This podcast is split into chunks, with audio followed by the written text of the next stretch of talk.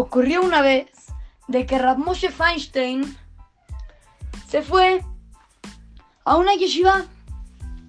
Entonces llega y todos los alumnos lo ven, se paran, cantan, se emocionan. ¿Cómo llegó el Gado Labor?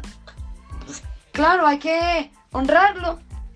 Y el jajam pasa, todo muy bonito. Cuando acaba, el jajam sale y se sube al coche que lo estaba esperando. Y toda la gente le sigue cantando, bailando alrededor del coche, muy felices. Y Ramoshe Feinstein baja la ventana de su coche y sonríe y sale y canta con los alumnos. Y a los alumnos se les hace raro. ¿Cómo? Si Ramoshe Feinstein es muy humilde. ¿Cómo puede ser que él también se ponga a cantar y a sonreír? Un alumno se le acercó y le preguntó, eh, Rab, ¿ya vio, sabe a quién le estamos cantando? Y el Rab dice, claro, seguramente llegó un jaja muy grande.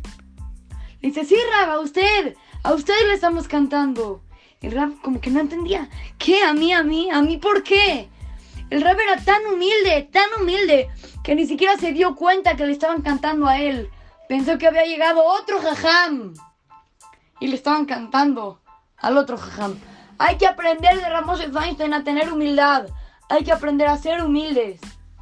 A tener un corazón que no sea orgulloso. Si alguien te dice, oye, oye, qué bonito cantas.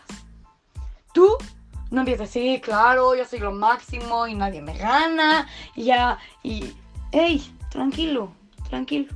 Y gracias. Y, y no empieces a presumir. Aprende lo que nos enseña Rav Moshe Feinstein. Así es que, con ustedes, su querido amigo Shimon Romano, para Try Kids, Talmud Torah.